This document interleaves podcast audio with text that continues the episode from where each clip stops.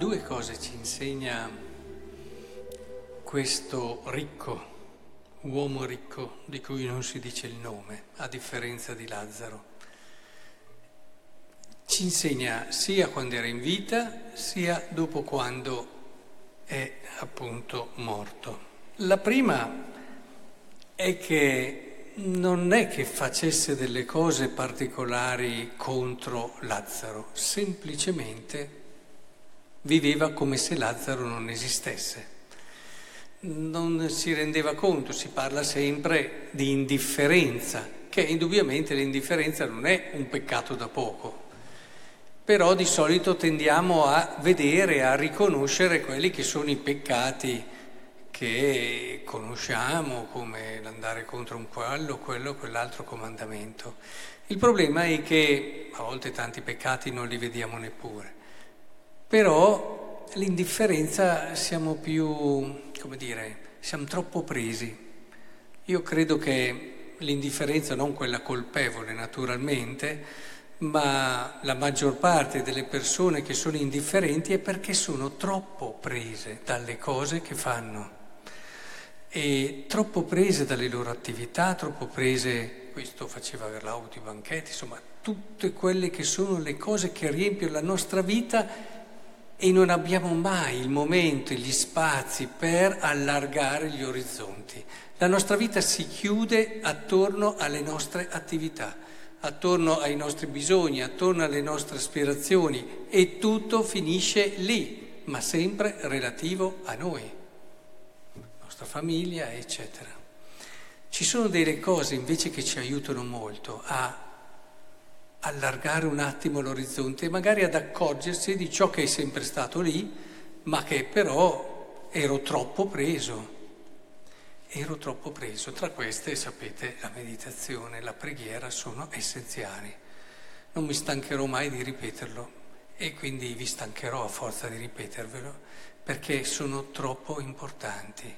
Rischiamo davvero di non vedere ciò che è accanto a noi, ma non semplicemente perché è un povero che ha bisogno, anche questo, ma tante altre cose che sono decisive e fondamentali per capire la vita che stiamo vivendo e per viverla fino in fondo. Quindi non parliamo di un optional, parliamo di una cosa assolutamente necessaria. E la cosa poi si riprende quando quest'uomo ricco muore. E è molto importante capire questo passaggio, no? Cioè, eh, manda uno che Lazzaro a dirlo, perché se vedranno uno che risorge dai morti vedrai che si convertiranno. Entriamo sempre nello stesso discorso, cioè non è mica vero che la cosa strana, sì, ti può emozionare, ti può a volte mandare in crisi, ma non è quello che ti cambia la vita, non è mica vero. Se tu non hai dentro di te un cuore disposto a cambiare, può succedere qualsiasi cosa, ma tu non cambi. Sì, puoi cambiare alcuni atteggiamenti esteriori, puoi anche metterti a pregare, a dire delle preghiere che magari prima non lo facevi, ma non cambia l'atteggiamento fondamentale, se non c'è una disponibilità interiore a lasciare che il Signore cambi la tua vita. E, e anche questo è frutto anche di un lavoro interiore, e sapete che è molto più difficile cambiare la nostra vita se siamo praticanti, ferventi, rispetto a gente magari che vive fuori o è ai margini. Questo lo dico perché se abbiamo questo atteggiamento interiore ci accorgiamo che c'è già molto di più di uno che risorge dai morti. Nelle nostre giornate ci sono tantissime cose che ci parlano di Dio, ma molto più di uno che risorge dai morti. Se invece le nostre giornate sono sempre quelle, alla fine ripetitive, alla fine non ci saltiamo fuori, allora vuol dire che manca qualcosa, non che la giornata è così, ma che manca qualcosa in noi, manca qualcosa nel renderci conto e nel vedere cosa accade ogni giorno, a partire dal sole che sorge. E, ed è questo atteggiamento che veramente ti rende capace di cogliere quella vita, quella presenza che è nella tua giornata, che non ti abbandona mai, che ti accompagna continuamente, quella presenza che riscalda il tuo cuore, che ti sostiene e che c'è sempre.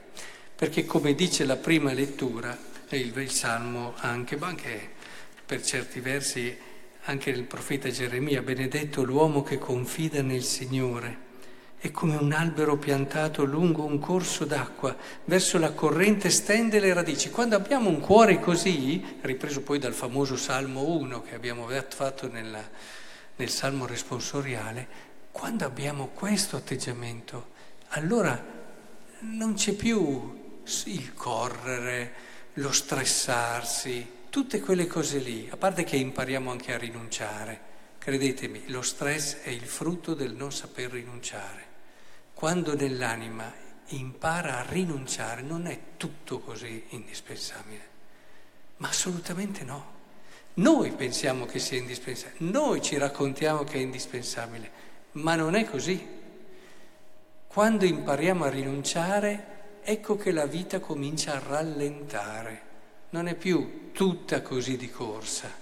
E cominciamo a vedere quello che andando così di corsa prima non vedevamo, e cominciamo a sentire, a percepire quella presenza che prima andando di corsa non avvertivamo per nulla. Cominciamo a entrare nel nostro tempo, a gustare il tempo, ad appropriarci del nostro tempo. Cominciamo a vivere.